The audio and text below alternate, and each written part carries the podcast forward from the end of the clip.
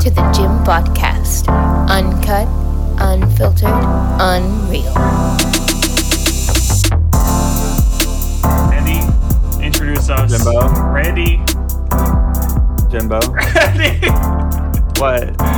Are we are we live? We're live, and I think All right. we, we got a lot to talk about today, don't we? We do. We have quite a few topics, um, and we also have an overall, I guess you could say, call it a theme. It'll make sense later, later in the episode what I'm talking about, It will. I promise. but it will all play into each other. It's you know we're Um, kind of at we're at the point in the season now. It's uh we're a quarter of the way through.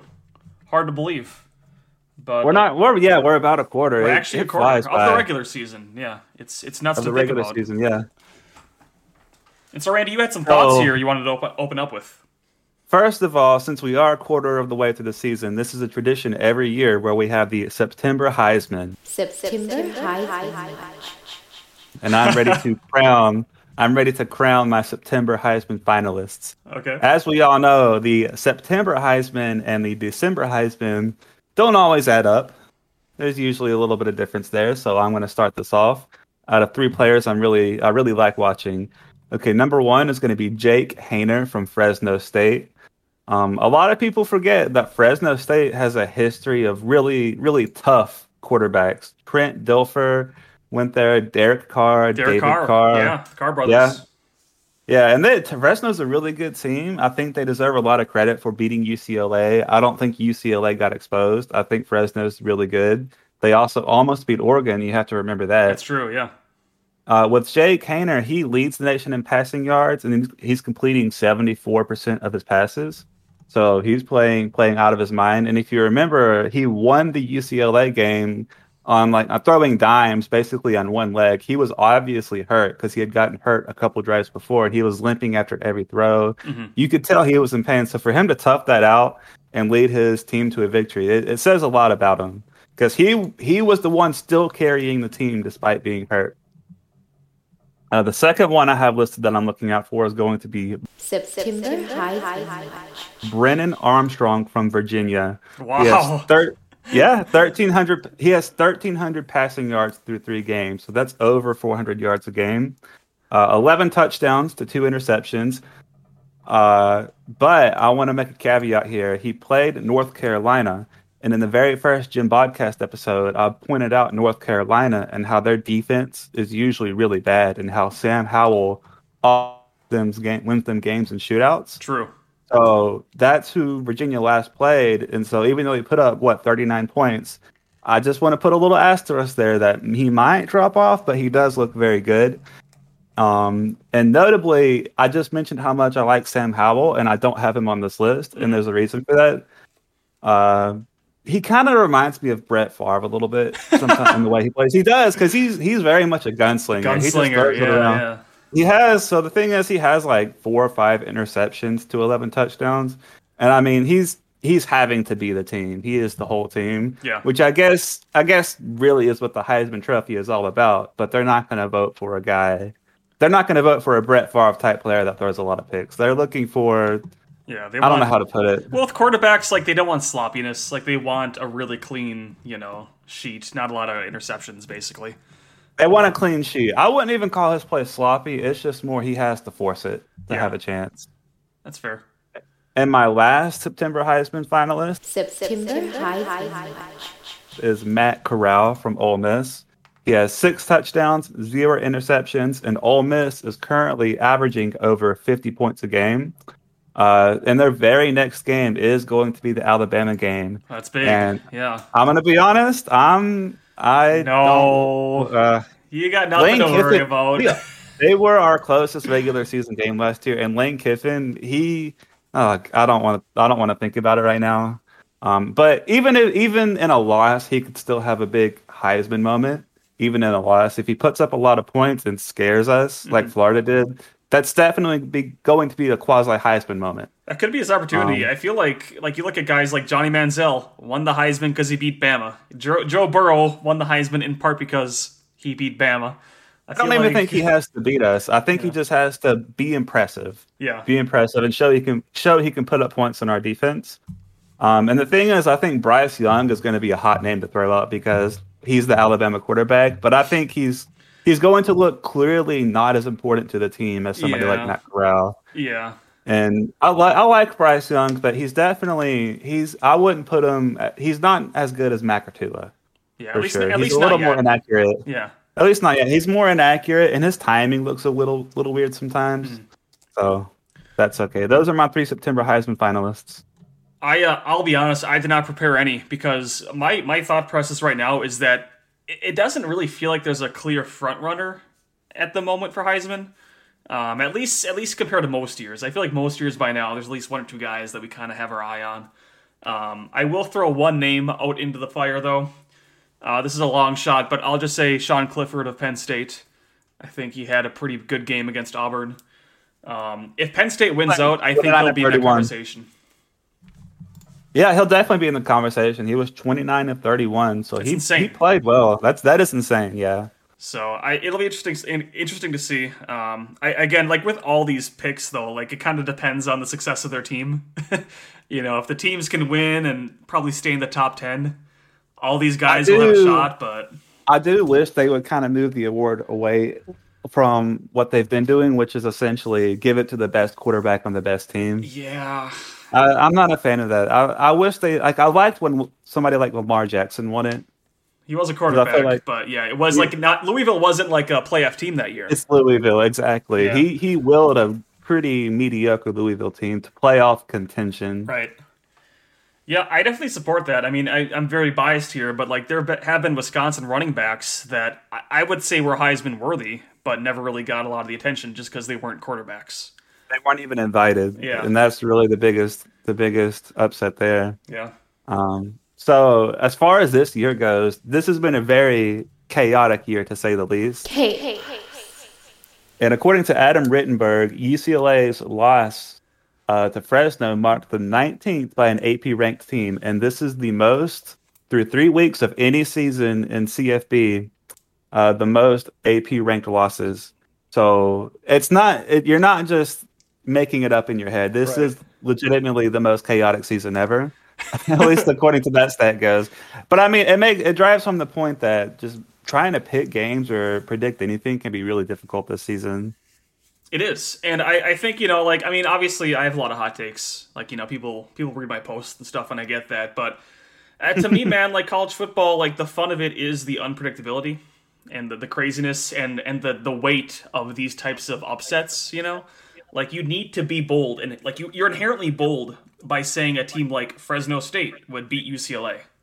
You know what I mean? Like that's inherently crazy because that's how the sport is, man. Like but the thing, is, these things happen now. Like these things are happening every week. It seems like there's a huge upset like that, right?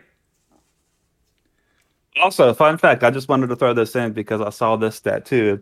The number two and number three years for most AP ranked upsets is 2007, which holds a dear place in everybody's heart. Yeah. Everyone's favorite year, yep. And and literally 1984. Literally 1984. Yeah, and that was the year BYU won it. So That's, that had BYU was good this year too, so look out. Oh god. it's crazy, but I, I think you know all these all these upsets. Like I think it's really good for the sport. Wouldn't you say? I think it is. It is good for the sport, but I'm trying to figure out why is this happening now. Mhm. And it's it's really hard to get. I mean, it's never going to be one reason. Is it? It's really hard to tell. Is it kind of holdover from COVID? Is it? Is it? There's more super seniors. Mhm. Um, there are a lot of super seniors on Power Five and Group of Five teams this year that because they're because they're not championship level teams, their players aren't getting the same NFL looks. So they're they're like might as well stay another year, Right. have a better shot, right?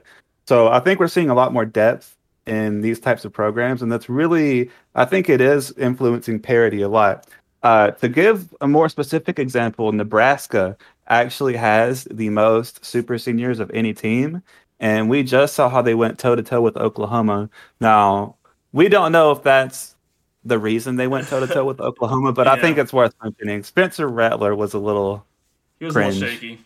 Yeah, I, I know what you mean though with like the rosters. Like it, it it just it does feel like you know we could look at last season and kind of excuse a lot of it to COVID, but really because of the fact that you know people have got an extra year of eligibility, I think that's having some holdover influence. you know, and it's it's probably attributing a little bit to uh, this wonkiness.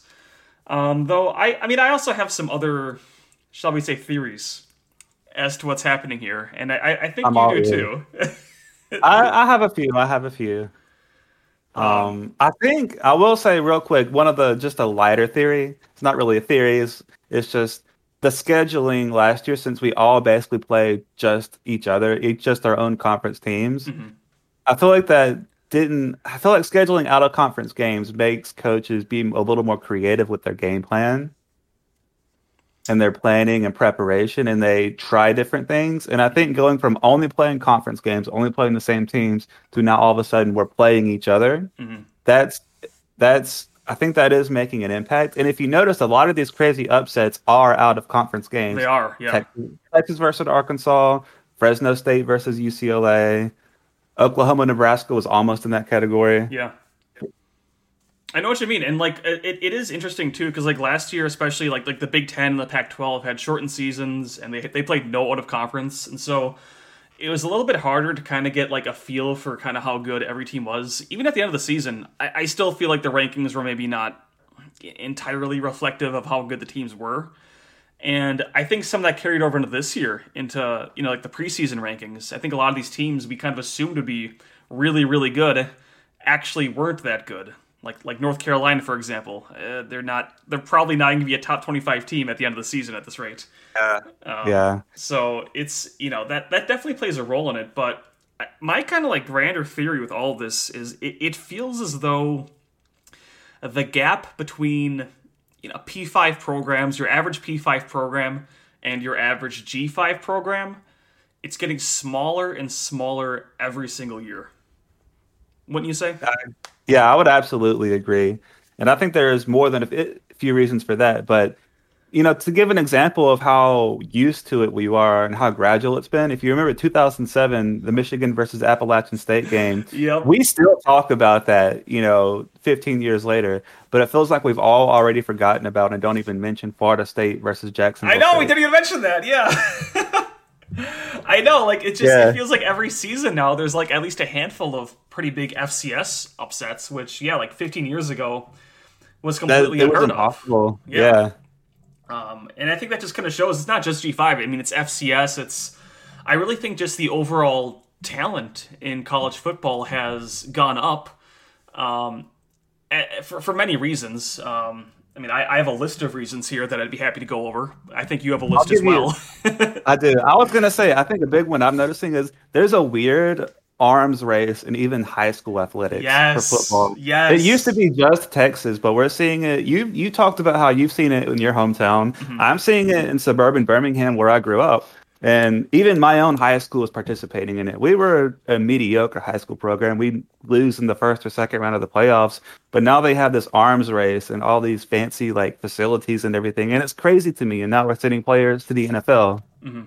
Yeah, it's, it's And it's just weird to see all this level of competition in high school. I mean, I completely agree with you. Like, it. The thing is, it really isn't just Texas or Florida or even Georgia anymore. Um, like, I, I'll agree that these states do produce more talent, and you know, it, I'm not gonna sit here and argue for the Big Ten or something like that, right? But I, I, it's not just these places now, and you are gonna find high schools all over the nation that are like really investing tons of money into their facilities.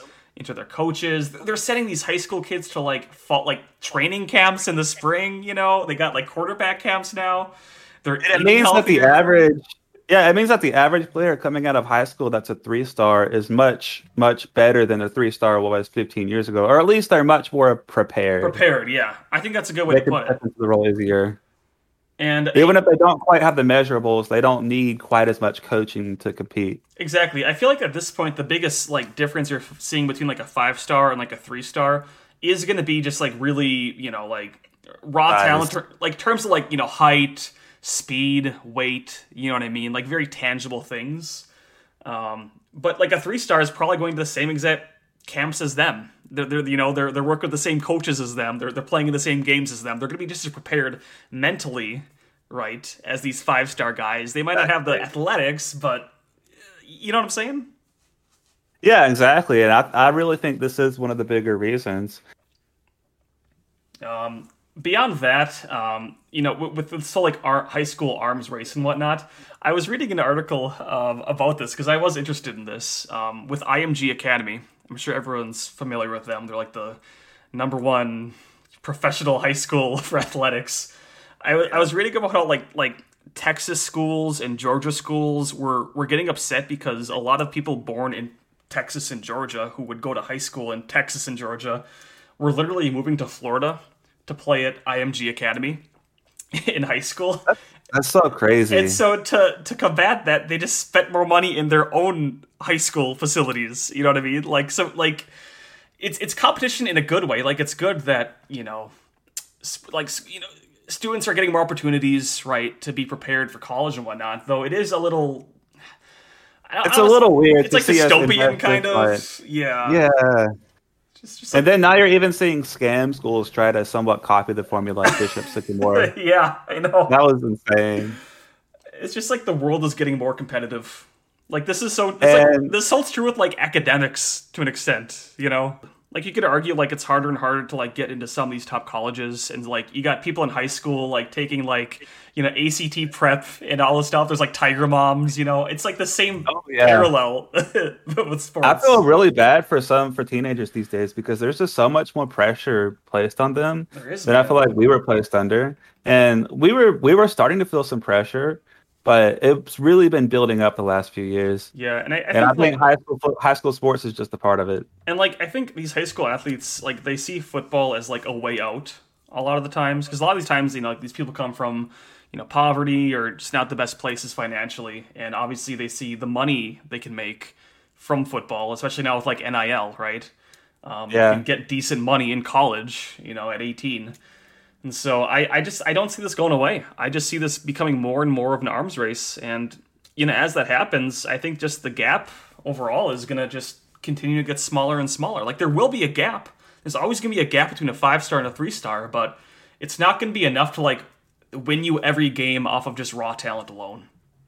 And I agree with that, but I do think it's odd that while the gap between the normal quote unquote schools are uh, is closing, it's weird because the biggest complaint in college football is usually the parity at the top. Um, certain programs just look head and shoulders above others and just can just completely outcompete others for resources, recruiting, etc. Like Alabama, Ohio State, uh, Oklahoma, Georgia and in Clemson, and there's just no parity anymore. It's always the same four or five teams in the playoffs. And even despite you know this crazy season we're having, we just mentioned it was the most chaotic season literally in college football history. Despite that, the playoffs are probably still going to be Alabama, maybe probably not Clemson, maybe Oklahoma, and it's going to be Oregon. I think Oregon's going to go. Thing is, like And- like Ohio State, Clemson, and Oklahoma all look like exposed in a way. You know what I mean? They have so much talent that they can sleepwalk and accidentally back into the playoffs. And based on the program names, I mean, they get one free loss no matter what. That is that is true. yeah, I And like the, the spoiler programs, quote unquote, are going to be teams that have already been to the playoffs Georgia and Oregon. Yeah, I see what you're saying. I guess for me, like with with the gap and whatnot, like yeah, there there is kind of a problem with where like Alabama wins it, you know, every year. Like I I I have made that problem very very clear in my rants over the years. But think less like a team like Alabama and more so a team like uh, you know like like UCLA, right? Like they, they're really good, you know, but they don't they're not like a top five recruiting program. Like they're, they're up there, but they're not, you know, you know what I'm saying? It's it's not the elites. It's it's the pretty goods that are falling down against G5s and FCS schools. It seems. Exactly, exactly. Um, it might take a bit longer for like Alabama to no longer have an advantage in recruiting. I think that's So, well, we're always going to have an advantage just because of location. I mean, Yeah. we're right next to Florida, Georgia. We have a ton of in-state talent. I mean, we know they're just they're in our backyard. We're always going to have that access. But I will say this leads me to a point that I've been wanting to make, go. and I know this is kind of a controversial point, but I do think a big a big thing that will help parity at the top from not being such an issue is expanding the college football playoff to 16 teams. Really? I know everybody says 8 or 12, but I've always been a big fan of 16. I've I've argued with it endlessly in uh, CFB Maine. Uh, I'm a fan of 16 teams and guarantee that every FBS conference champion gets a slot. is like it's easy. It's easier to sell a kid, sell a kid on your program when you can say, "Hey, we're going to win our conference. Come be in the playoffs and have a chance." I guess like yeah, that's like the main argument for that. I I, I get it. I I don't know. I feel like the whole playoff conversation to me is like a, a totally different debate in a way. Um, It, was more of a side note than anything. I didn't Yeah. want to hammer that point too hard. I could probably rant Also- for like hours about that, but that's not. I know. I didn't want to. I didn't want to rally you and I knew you would disagree, so I wanted to at least give you that. we'll save it for another episode. But I do think okay, more important than the college football playoff is I think the transfer rule. Mm. So the thing with the transfer rule is a lot of players. What we're seeing is a lot of players are willing to try their shot at a place like Alabama, Ohio State. But hey, I might have, I could start there and be a real star. But as soon as they can't cut it, they can easily transfer out to a different program. That's true. Without any kind of punishment. So they're much more willing to take that risk. and we see a lot of transfers. It seems like at the very top. You know, I mean, Joe Burrow was a transfer from Ohio State.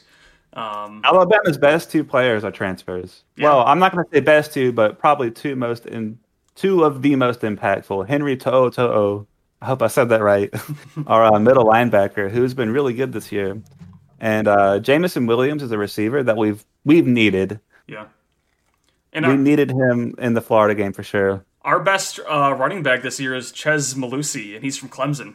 It's just it just feels like it's just happening everywhere. You know, everyone's getting Yeah, and our, our wide receivers from Ohio State. We poached the guy from Ohio State of all places. I don't know why he left Ohio State. Maybe he wasn't going to get playing time.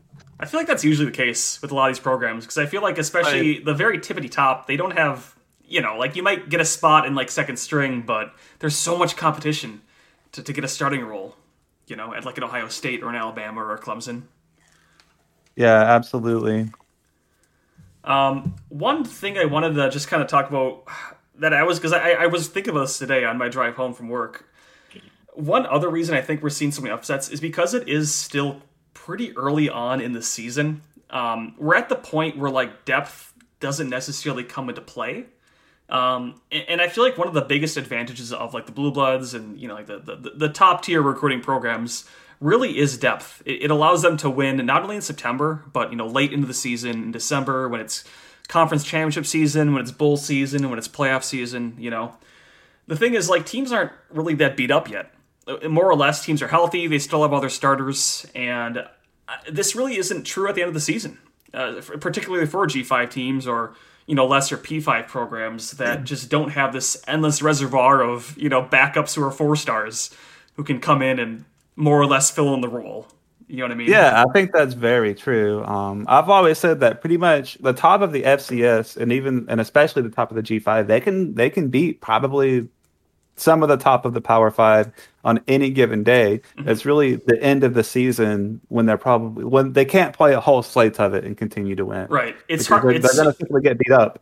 it's so hard to win like more than once. I guess is what I'm saying, which, which makes like Alabama's streak so impressive. It just it seems so effortless, you know, compared to a team like Clemson now. That it, it We seems have like gotten, I will down. say, we have gotten insanely lucky on some of these championship years. I don't know, man. It doesn't feel like luck sometimes. It's divine will. There's Uh, higher powers at play. perhaps. Um, I guess that's that's mostly what I wanted to say. I guess I, I had one final point on on this season, um, of what we've kind of observed so far, um, and that that's has to do with the quarterback situations across the country. I think um, you know people are pretty disappointed in how Spencer Rattler's been doing, how DJ Uiagalelei, I hope I pronounced that correctly And they love throwing into triple done. coverage. how how CJ Stroud has done. It, it feels like a lot of these guys who are very hyped up high school recruits, you know, four star, five star guys. It, it it feels like they've underperformed, that they've kind of disappointed. But like the thing is, I, I think we're just like we're conditioned to assuming that every five star freshman quarterback is going to be this just like Trevor Lawrence type figure who comes in his true freshman year and just like effortlessly wins every game, effortlessly scores touchdowns, doesn't make mistakes. And uh, that's just You're not. saying you just think they need more development. I think they need more development, man. Like I think we're expecting too much from a lot of these guys, especially because they're like they're freshmen. Even if they're sophomores, I mean, it's ten years They ago, really played yet. 10 years ago, a freshman had never won the Heisman, and now we've got multiple freshman Heisman winners, you know? And it's just.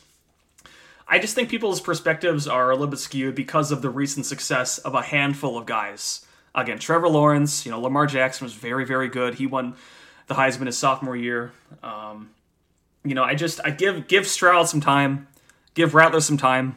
You know, these guys are obviously talented. They just they just need more need more action. You know, I do think okay, so that does contradict with one of our points we just made earlier Does about it? how yeah, well, where we were talking about how more and more we're seeing that players are more ready to just step in, step into the season. I will just say- step- yeah. but I think COVID, it's a whole, it's the COVID holdover. No, I think for, that for me the caveat is, is is quarterback, dude. It's the quarterback position. It's just it's an inherently difficult position complex, to yeah. But I be- think I think COVID has a lot to do with it because they that that one year, it's not like they instantly, as soon as COVID's more or less over, it's not like they instantly just get back all that lost time. They still have to develop Mm-hmm. on lost time. They can't just make it up that easily. right. And I mean, So I think we're still seeing them. We're seeing them, uh, I guess, half a year younger than they really are. I don't know if that's a good way to put it, but I think people understand the point that I'm making. yeah, yeah. And it's just I don't know. I, th- I just think we hold college quarterbacks to like too high of a standard. You know, you look at like a top tier NFL quarterback who gets drafted, a guy like Joe Burrow. People are like more than happy to give the number one pick like two or three years to figure it out. You know, we're happy to give them mulligans or like some growing pains. Whereas in college football, we expect like an 18 year old to come in like you Yeah. know right out of the gate and, and, and beat Bama or something. You know, No. Well, I will say I think I, I do think what people want to see out of a college quarterback is a I want to say a little different than what they want to see out of an NFL quarterback. I think what people people would be more happy with DJ and CJ Stroud mm-hmm. and whoever else if they they're okay with them making mistakes as long as they can also throw touchdowns. right? They need to be able to throw touchdowns. That's why, despite Sam Howell having as many picks as he does, that's why he still gets a lot of praise. Is because okay, he can throw the touchdowns too. We're not seeing a whole lot of scoring out of these guys, and I think that's yeah. really the main problem. Yeah, there's not a lot of like insane highlights so far this year. It doesn't feel like you know what I mean. Where like there's some just dropping a dime, 50 yard dime effortlessly, or scrambling and making something crazy happen, and that I might mean- be COVID too. Some conservative play calling. You know, I think the issue with a guy like Spencer Rattler is that okay, so he he loves to throw in the triple coverage with DJ Uiagalelei. I haven't watched a whole lot of Clemson, but he's not getting the ball in the end zone. Mm-hmm. With CJ Stroud, he can score a little bit, but he's he's inaccurate. and he's a inaccurate. little yeah, he's inaccurate, and he just doesn't. It doesn't look like he has a lot of confidence in the throws that he makes. He doesn't make like a quick "I want to throw it here" decision. but but to me that's like maybe he just needs more time. You know, more more Yeah. games, just feel more comfortable. Out of all of them, I give CJ Stroud the most, the most, uh, most of the biggest leash for sure. Yeah, it'll it'll be interesting to see how these guys develop. I guess as the season goes on. I mean, there are only like three games into the year, like their, their first Yeah. year playing or whatever. So it's not you know. I don't know. I just Yeah. I feel like you got to give them time. We can reassess at the end of the season and see if they've you know improved any and, and kind of go from there. Is how I'm looking at it. Yeah. All right. Do you have some? Do we have some games we want to talk about? This week's picks. I've got a handful. Um, I guess Me I can. I can open it up with uh, well for me my game of the week. I know already know what yours is going to be, Yeah, and I I want to hammer down. I want to hammer home this point that we're not going to focus as nearly as hard on making a specific pick as we are as just talking about what to look for in these games. Right, right. I don't. I re- listen. We've been We're going to make flack. the picks. We've We're going to make the picks, but please don't don't don't come to our house and beat us up if we get something if wrong. we get it wrong, yeah, we're trying, guys. We're trying. We're trying our best. Speaking of trying, I, I pray to God that the Wisconsin Badgers try this Saturday morning against number 12 Notre Dame at Do it for Soldier Field, of course. I'll be uh, I'll be driving there. Uh, probably waking up at like 5 a.m. to drive to Chicago and uh, watch the game and then drive home, presumably. Um, this game has been on my calendar for like years. It's kind of kind of surreal that it's here. If uh, for those who don't know, um, Wisconsin was supposed to play Notre Dame last year uh, at Lambeau Field, though it was unfortunately canceled due to COVID. Um, and I don't know. I, I I realize I'm biased being a Wisconsin fan, but I feel like if even if you were a neutral observer, this is probably a pretty compelling game to at least be interested in. we have the narrative, which is one of the bigger narratives I would argue of the season, which is you know Jack Coan playing his former team. Uh, that that kind of thing doesn't happen too often in college sports. Um, so I, I am looking forward to the. I, I it, it really isn't, but quarterback duel between Jack Coan and Graham Mertz, and, and seeing who can come up on top. That's one way to put it. it won't be much of a duel, I don't think, but to, to see them both in the field will be uh will be cool. I'll be honest. I tried to defend Graham Mertz early on. I know, I know, he- I know. He's not very good. It's true. He's not. He- literally, all he had to do to win the Penn State game, he didn't have to make any throws. All he had to do was not fumble handoffs, Yep. and he couldn't do that. So Let the running backs do the work. That's the Wisconsin game no, plan. he still has yet to throw a touchdown this season. It's true. It's true. Which is kind of I don't know. Part of that's the play calling. Uh, listen, Paul Chryst. I don't know what it is with him. He he has the most vanilla play calling. uh, I would argue of anyone in college football. Um, if if you watch this game, take note. We will run on first down throughout the entire game. Every single first down, it's going to be a run. Um, and and the defenses Oh, know this. The, the defenses know this. It's I mean I just this team has the talent to compete in the Big Ten. It has the talent to beat Notre Dame. It has the talent to maybe even, I'll say it, maybe even like go to the playoffs. But uh, the coaching just isn't there. The discipline isn't there. I don't think we win this game. I just hope it's close. I, I really hope it's a close game, so I don't like regret driving out three hours and to Chicago and spending all this money on tickets. Because if we get embarrassed, which I think we will, it's going to be a long drive home. That's kind of how I think no matter what happens, I don't think he'll get embarrassed. Um, I'm scared to say that because now me saying that means you're going to. the kiss of death. No, but Notre Dame has played all of their games close. It's I don't think that means that they're bad, even though they played three pretty bad teams. They pretty played to their close. opponent. They played to their opponent's They played down to their opponent, but hey, hey, I, maybe they are just bad. Maybe they've been yet to be exposed, and they need to be exposed. I mean, I just want to throw that out, and throw throw that out into the air because that is a big possibility. Um, Yeah. If you notice, the one thing is that they're letting not so great offenses score a lot of points on them, and that's not standard Notre Dame football. True. So that's why, if I was a Notre Dame fan, I would be very concerned about this game. That that that's like the one thing that gives me hope because I know our defense will be pretty good. I'm knocking on wood. Hope I don't jinx that. We we do have a pretty good defense. Um, just our problem is always the offense, specifically scoring in the red zone. Um, I think I, I think if we can find a way to score in the red zone and not turn the ball over in the red zone, we'll be fine. But I, I just don't think we'll do that. Is what I'm saying. You just got to play clean football. Play clean football. Uh, Randy, and that's what hurts the most. I'm telling you, for so long, Wisconsin was clean football, but not this year, not last year. I don't know, man. COVID just like it's it really wrecked our program, I guess, because we've been sloppy as hell ever since. Yeah. Well, I'm sorry, Jimbo. don't feel sorry yet. Feel sorry if we lose. Just just think of me if, if Wisconsin loses. Think of me, and then I'm probably in traffic in Chicago somewhere, desperately wanting to be home. All right. Well, I have a game I wanted to point out now. Please. Um, Texas A&M versus Arkansas. I Hell think this yeah. game is very, very interesting. Very interesting. So I'm going to take away uh, my a little moniker we gave Florida State, which was they're not as bad as they look. They'll they'll beat Wake Forest. Well, they lost 35 to 14, so I'm taking that away from them, and I'm going to give the I promise they're not as bad as they look award now to Texas.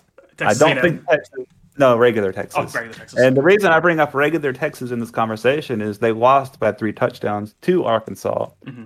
Um, I think Arkansas is pretty good. Arkansas has a tendency when they get a new coach, they can have a pretty good first year for whatever reason. He's able to get them motivated, and I think Pittman is Sam Pittman, their new coach. I think he's a good coach. Um, Arkansas is able to put up points. Their offense it looks decent, and that's what we're not not what we're used to seeing. That's true. Their defense looks good enough. Uh, with Texas A&M, you have to remember they played Colorado very close, and we don't really know how good Colorado is. Didn't Colorado just lose zero to thirty against Minnesota? Yeah, they lost thirty to nothing against Minnesota. Was that this year? That, that was two days ago. I did not see that game. Okay. Oh yeah, yeah. Well, No, Colorado got destroyed by Minnesota, and Texas A&M barely beat them ten to seven. So like that should raise some alarms. you know. Yeah, I don't know. If, Yeah, with Texas well- A&M, like they just haven't really played anyone that good. Whereas at least Arkansas has played, in, in my opinion, still a pretty good Texas. So I think they'll be a little bit more prepared. Um, this is at home for Arkansas, which also helps. I I think Arkansas wins, man. I'll say it. I think they're they're they're legit this year, and Texas A&M probably isn't the seventh best best team in the nation, despite what the AP says. I just don't think they're quite that good. I, as much as my heart wants to say Arkansas, but my brain says Texas A&M. I, Texas A&M is pretty pretty good. They usually have a close, tough game anyway, but I think Texas A&M. I think they have a higher talent composite. They have a more tenured coach in Jimbo Fisher. Good old Jimbo. Yeah, I I purposely added the pause there, and I just think they have they have more of the complete package to be able to grind this game out. And I they they they know what Arkansas is going to be about. They know what to expect. They're know, not going to be surprised by how good Arkansas might be. I feel like prior to like prior to last year, Texas A&M has been kind of just uh, middle of the roadish SEC team, like a seven and five, maybe eight and four team under Jimbo Fisher. I just I don't think they're quite I don't think they're quite at that elite level that everyone else is placing them at, and so I think a They're team not, they're not an elite Arkansas- level, but they they they I think they're content with being the best of the rest in the West. I did not mean for that to rhyme. That's funny. No, they're I think they're content with being like the second best SEC West program and trying to aim for that and maybe get over the hump with a little bit more time. I think they're okay with that for now. I, I've heard you use that phrase before, like, or at least comparing them to like basically the second, you know, best team behind Bama. And you know, if that is true, they got to beat Arkansas. Like uh, the second best team in the SEC. West doesn't lose to Arkansas, so that'll be a good one to watch. Yep. And I also have a question for you. Please. How funny would it be if Clemson started the season two and two? Dude, I was gonna They bring up this play the ultimate. They play the ultimate ACC spoiler next Yep. game in North Carolina State. Yep. North Carolina State has, I think, North Carolina State has literally ruined their season before. They've ruined Florida State seasons before. They they are the spoiler. Um, this is going to be a very interesting game. North Carolina State, they have Devin Leary, a quarterback who we haven't heard a whole lot about, but he's quietly had a very good season. He's uh, six touchdowns, two interceptions, 800 yards, 68% completion. Very decent stats. Um, however, Clemson's defense, you know, is still Clemson's defense. They're still pretty good. Yeah. Their their problem is not defense. It's the offense. But that means if they can get if they can if North Carolina State can have a couple breaks, very winnable game. absolutely. And North Carolina State's offense is not bad. I mean, they only put up 10 versus Mississippi State, but it's really hard to judge a team on how they play at Mississippi State because they're the most hot and cold team in the world. That's true. Yeah, and this one is at uh, North Carolina State, so Clemson's gonna be playing on the road. Um, I, this is definitely one to look for. I, I think like Clemson, man. I I just don't think they're the real deal this year. I really don't. There's Yeah, I don't something think they- about I them is very think they are sus, either. shall we say? And it's literally just their offense. yeah, which is the weirdest thing because normally they're like one of the best offenses in the nation. But again, that's because they've had Trevor Lawrence and Deshaun Watson all these years. Like they've been they've had these like NFL caliber quarterbacks like pretty much for the last decade. And you know, again, we just assume a guy like DJ is going to come in and be just like Trevor Lawrence, but he's not. And so as a result, Clemson's just not quite as good. You know. Yeah, I'd also like to point out uh, they have a pretty balanced. North Carolina State has a very balanced offense. They have a decent running back as, as well. His name is Zonovan Knight, not Jonathan Zonovan. Zonovan. Yeah, so far he has 300 yards in the year. So through three games, that's about 100 yards per game. Mm-hmm. Uh, has a couple touchdowns, so he's he's pretty good too. I mean, we're just gonna see what they can do. Hopefully, they have a good game plan. I- I'm definitely gonna watch that game. I think at a minimum it'll be within two scores. I, I don't think if, if Clemson wins, it's not going to be by a million like normally. You know what I mean? I think Clemson's just they're a low scoring offense this year. Let's face it. My heart wants to say North Carolina State, but my head says Clemson. No, I'll just say it. I've got NC State. I think they win. You okay? I would have let you do you. No, it's a hot take, Uh-huh. but I got to do it. I just don't think. Okay, I think I think ultimately how the game's going to play out is North Carolina State's not going to be able to score. It's going to be one of those rough, grinded out games, and Clemson's going to win by like a field goal or something. Uh, to me, that's enough of a moral victory for North Carolina that I would take the win. So to bring up another team that, if you remember last week, they had to have a moment of silence for, that could also start two and two is Iowa State, who plays Baylor. Baylor, Baylor? 3-0. Yeah, Baylor's three and zero. Um, Iowa State's two and one. Brock Purdy had a very typical Brock Purdy game last week, and that's that he can play almost near perfectly against crappy teams, but the second he plays a decent team, he just completely falls apart. So Baylor, they haven't Is, not is Baylor a decent team though? That's the thing. We, okay, so we don't know. I mean, we just straight up don't know. They played Kansas, Texas Southern, and Texas State. Yep. Granted, they won the games pretty comfortably, but I mean, I, we just don't know anything about them. But it it interests me. How about that? That's well said. And one thing, Baylor, it looks like they can put up points. I mean, I know again, I know it's Kansas, but they put up 45 points against Kansas, 66 against Texas Southern. So it's it's obviously you know probably gonna be a pretty high scoring game. At which point it's a matter of like, can Brock Purdy keep up? You know what I mean? Can he can he not make mistakes? Can I that's what actually? it's going to boil down to. Is he is can he? I don't think he has to win in a shootout, but I think he has to be able to keep up and not throw it to the other team. Don't panic. Yeah. Just don't panic. If he can keep a cool head, I think I I like Iowa State in this one. Uh, speaking of three no teams, we've got two here in the Big Ten. this is a game I that probably no I one's knew you were going to bring this one up. no one probably would have thought would have been interesting heading into the season, but we got Rutgers uh, at Michigan. Um, here's the thing. I I think people are sleeping on Michigan. I'll say it. I think Michigan low key might might actually win the Big Ten this year. I think first of all, I think Michigan beats Ohio State. Put that on record right now. I've said before in in Discord, but yeah, Well- Michi- Michigan's beating Ohio State this year. It's just flat out. It's gonna happen. Um, the only real threat I see against Michigan is probably Penn State. I think that's that's the game of the year in the Big Ten right there. Whoever wins that probably wins the Big Ten. So people are looking at this Rutgers game, and with all due respect to Rutgers, they've improved as a program. I, I think they're actually a, a respectable program for the first time in ages. But this is, let's face it, this is at Michigan. This is at the Big House. Michigan has a ton of momentum. They are firing on all cylinders on offense. Their run game is one of the best in the nation. I think they come out, they dominate, they, they win very comfortably. We're talking 21, 28 point victory or something like that, right? They, it, it should be a pretty safe and comfortable win for Michigan. One that probably puts them up, I'd guess, top 15. I think they, they're starting to get a little bit of respect here in the AP poll. I think beating Rutgers comfortably probably puts them top 15, which they should be. I I I'm actually going to agree. You can quote me on this as well. I do you. think Michigan. I do think Michigan beats Ohio State too. It's the year, dude. Um, It's, it's, just the year. Michigan's good. Ohio State's Michigan. down. you know, it's And I think I think the biggest reason we're wanting to talk about this game is because I mean, let's face it, Rutgers has been a program that's been super in the dumps the past few years, true. averaging what one win a year, about that. Yeah, and they're they are new coach. I don't well, I don't think he's actually new. well, returning but coach, returning coach. Greg Yep. Schiano. Um, Yep. They're three and zero. They look improved, even if they haven't been very tested. They have a Power Five win, Mhm.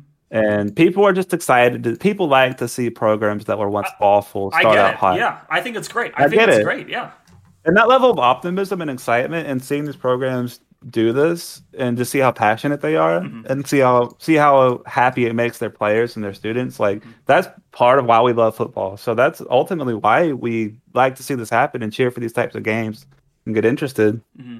But at the end of the day, they're Michigan's going to crush these hopes and dreams. yeah. I'm, I'm sorry. They've got a rough stretch here. Rutgers has. They've got Michigan, then they play uh, against Ohio just State, looking at that. Michigan State. Then, yeah, it's it Northwestern's usually a tough out in the Big Ten. Northwestern's not good this year, but even then, I mean, I, I think I think Rutgers has a decent shot of going bowling.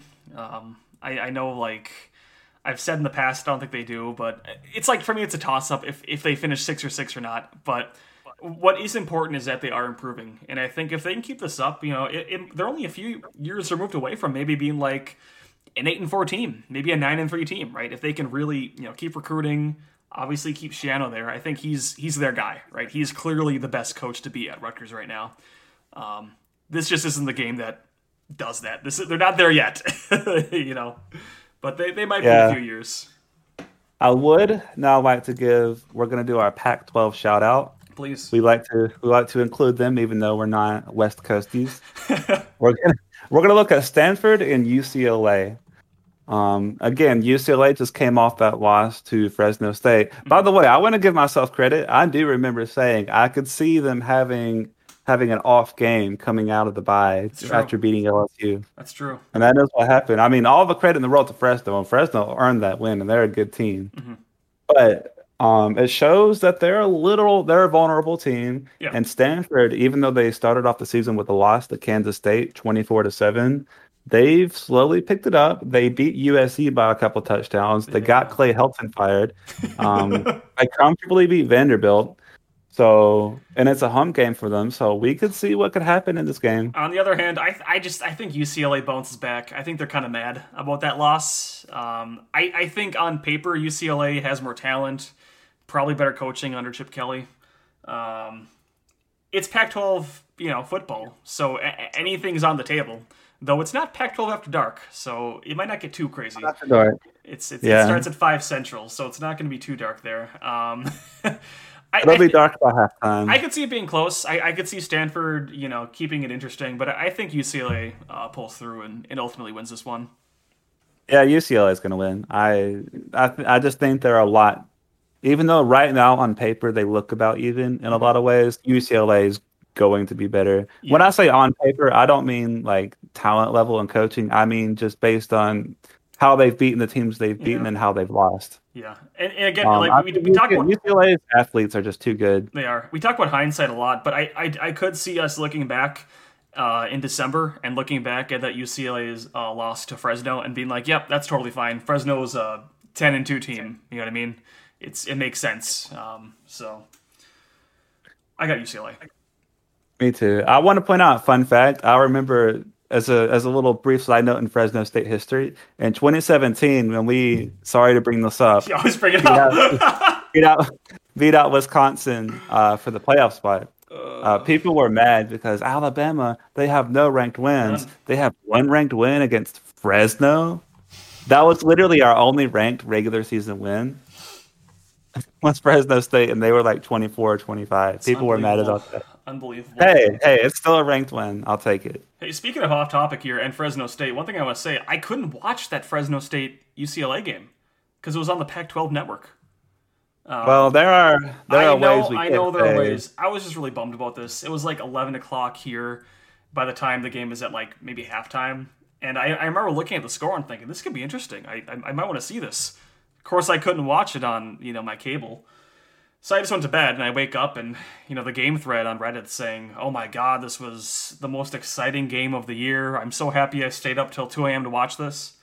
I'm like, you gotta be You kidding me." definitely missed a good one. I did find it a little uh, a little sus how many people were talking in Maine about the game as it was going on, and I'm thinking, man, a lot of people sure do buy the Pac-12 network I, know, I, don't even, I don't even know how to get it, dude. I don't even know if I can. uh, it's just a shame. It's a shame the Pac-12 makes it so hard to watch their games. That's what the NFL does too. That's what the know, I NFL does. They watch. It's so impossible to watch NFL games. I'm literally actively seeking out how to watch the NFL games, but because I stream, Mm-hmm. they make it impossible for me to watch pretty much any game. And I'm trying to consume consume your product. I want to watch the NFL mostly because there's a ton of Alabama players, but still I want to watch it and I just can't. And I'm like, whatever. Well, yeah. So I just go on about my Sunday. And one of my favorite things about college football is the fact that we get to like have ESPN and ESPN2 and ESPNU, ESPN News, Big Ten Network, SEC Network, ACC Network, CBS, NBC, ABC, all these networks broadcasting games at the same exact time, and you can choose like literally any game out there, basically.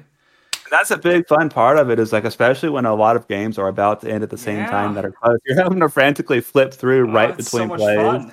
It's so much Or if fun. you're on your computer, you have like you have your monitor and you Yeah. kind of resize all the windows to where you can fit four different windows in the same monitor.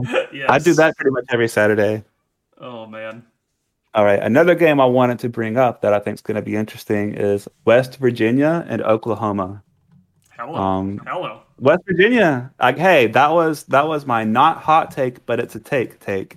Last week, I got that one right where they beat Virginia Tech. Uh, I don't want to say comfortably, but I will say they were winning by three touchdowns at the end of at the start of the fourth quarter. That was a quarter. good game. That, that came down. It was a good yeah. Mm-hmm. game. Virginia Tech came back but didn't win, so West Virginia still got the win. But I think West Virginia's pretty decent. I think they're going to give Oklahoma a run for their money, Mhm. and I- that's assuming Spencer Rattler doesn't stop throwing in a triple coverage. I gotta say, uh, looking at the season in review, you know, th- three weeks in, quarter of the way through, I think the the, the award for most sussy team easily goes to Oklahoma. I, I can't believe they're three and zero. I'll say it. They've had such sus wins against Tulane, against Nebraska. They they've come close to being exposed twice now. um, and so I don't know. Like I almost wonder if they're kind of like gonna pull a a 2014 Florida State and like keep winning, but not not winning comfortably. You know what I mean? Like they'll they'll, they'll win out, but it'll be like really really shady. They'll win by like oh. seven every single game and play down to their opponent every single game, and then ultimately be exposed in the playoffs. Do you, do you think that's wonder- possible? I did think it's possible. I wonder if part of their their sloppiness versus like Nebraska and Tulane is they they fallen into a bit of complacency for those games. They didn't prepare as well as they should, and just kind of assume that they're going to win because See, they're I- Oklahoma. I assumed like after the two, like I, I was willing to use that excuse on Tulane, like assuming it was a mulligan, first game of the year, you know, G five opponent, whatever. But t- to come out that flat against Nebraska, I mean Nebraska, dude, it's shocking. Nebraska is bad. They are So the body really language, bad. man, the body language on Scott Frost is he looks like he doesn't want to be there. I And. I know a lot of people are gonna a lot of people are gonna say things like, "Well, he, what do you want him to not look stoic?" It's not that he doesn't look stoic. Stoic coaches are fine. Mm-hmm. He looks disengaged. You notice he's not really like clapping. He's Mm-hmm. not really saying a lot to the players. He's not really talking talking into the headset. He looks like he's just kind of staring off into space. Yeah, just bored, doesn't want to be there. Yeah, because he knows his time is his time is limited. Right. But that's the thing is, look at just how you look. Look at what you just did. If you would just motivate these these kids, like, come on, man. Score one more touchdown, you might actually And, get a okay, job a lot of people season. keep making. I'm tired of people making uh, excuses for Nebraska. Nebraska has the fourth highest talent composite in the Big Ten. They have access to coaches. It's a it's a decent job. Mm-hmm. Is it the same as Nebraska in the '90s? Absolutely not. But they have they why settle for a four win season? yeah. They shouldn't. That shouldn't be expected of them. they're They can settling win for it because they w- weren't happy with their nine win seasons under Bo Pelini. That's what I'm saying. Nine, ten win seasons with the occasional possible 11 or 12 Yeah. is Totally perfectly acceptable. Yep, And I think. Nebraska is totally capable of doing that. Absolutely. They're choosing not to, basically. Choosing not to. Whatever. Their loss. Uh, do you have any other games here? Uh, I have one more I wanted to bring up. Let Sure. me find it. It was Dun dun dun. oh Kansas State and Oklahoma State. Uh, kind of a. I feel bad about how overlooked these teams have been. I feel like we haven't talked about them at all. Both are three and oh. Um, yeah, both are three and zero. Um, Oklahoma State beat Boise State, who's I mean Boise State. Their name speaks for themselves. They're an okay team. Boise State is one and two, but they have lost to UCF and Oklahoma State, who are pretty good Yeah. in close games. So I don't want to disparage Boise State too much. Um, Kansas State, I know there was a I don't want to call it a scandal, but they were mad that a game that was promised to be nationally televised was stripped from them stripped from them at the last second. I thought you were gonna say the scandal was that TikTok of the Kansas State player singing Justin Bieber's "Baby." I did. I saw that. That was pretty funny. Um, oh man. Kansas State, they played Nevada. They won that comfortably. They beat Stanford comfortably, which I brought up earlier. I mean, I think these are two two above average, decent Big Twelve teams that could push, make a push for the Big Twelve championship Yeah. in the event that Oklahoma does not get their crap together. I can definitely see that. I mean, it's uh, especially Kansas State here. Looking at their their resume, I mean, they beat Stanford pretty comfortably, and we were just saying how you know Stanford is a pretty decent program this year. What worries me about Oklahoma State is they're winning games, but they're always really close. They beat Boise by one point. They they beat Tulsa by like five. They they beat their FCS opponent by like a touchdown. Uh, Yeah. I don't know. It's just that seems a little bit too close for a Gundy team that you know normally would put be putting up like 50 points in these types of games. So their their offense is a little bit um, a little bit worrying to me. Uh, so I, I think I lean towards Kansas State in this matchup. Yeah, I I would. Uh, I don't even know. You don't even know. I will go Kansas State too. Um, the thing with the Big Twelve is that the Big Twelve just looks completely wide open this year. It does. And a wide open a wide open Big Twelve means Oklahoma floats to the top. Sadly, Just somehow. sadly, That's what's gonna. That's what I'm saying, dude. They're gonna like walk backwards into it. I don't know how. I don't know how they do it. Yeah. Well, right, Randy, real quick, make it. Randy, it's been good talking to you. I uh, Oh dang, it's been an hour. it's been this is probably the longest Jim podcast yet. I appreciate everyone I for not uh, realize it's been that long. We had uh, we covered uh, quite a few topics. I just it was kind of nice to be able to, I guess, use some hindsight bias now that we can have that on the season. Yeah, it's it's less like predicting things uh, and more so like reviewing kind of where we've come. Reviewing and trying to trying to use these past predictions to I guess draw a narrative for the season, Right. uh, make some overall points, and use that to show why we're thinking what we're thinking when we talk about these games and make certain picks. Exactly. Well, uh, hopefully uh, it's a good weekend in uh, college football. I I am nervous. I'll be honest. I mean, I I'm kind of dreading this Saturday to be honest. But That won't be that bad. I Hey, think about how happy you'll be if Wisconsin wins. I would I though. You would be. Don't don't be such a doomer. Hey, if it makes you feel better, I am extremely nervous and for playing Lane Kiffin. I don't want to do that. That's fair. Hey, that'll probably be the game of uh, next week. I'd say that we'll talk Oh god. about. But uh, until then, thanks again, Randy. Thanks again to all our listeners. We we really appreciate the support you guys have been giving us. Uh, honestly, I, I love hearing you guys. You know, give feedback. Tell us what you liked about Oh, the yeah. episode. Um, give I love shout-outs. talking to everybody about the podcast, especially when we get random tags about things that we said. We'll get random tags about things we said late into an episode, and we're like, "Oh, hey, people do listen to the Yeah, end." I, I appreciate it. if you're somehow here after an hour, God bless you. We really appreciate Yep. it. all right. Well, thanks again, Randy. And uh, Thank you, Jimbo. God bless America. Roll Yep. Tide. On Wisconsin. Unbelievable!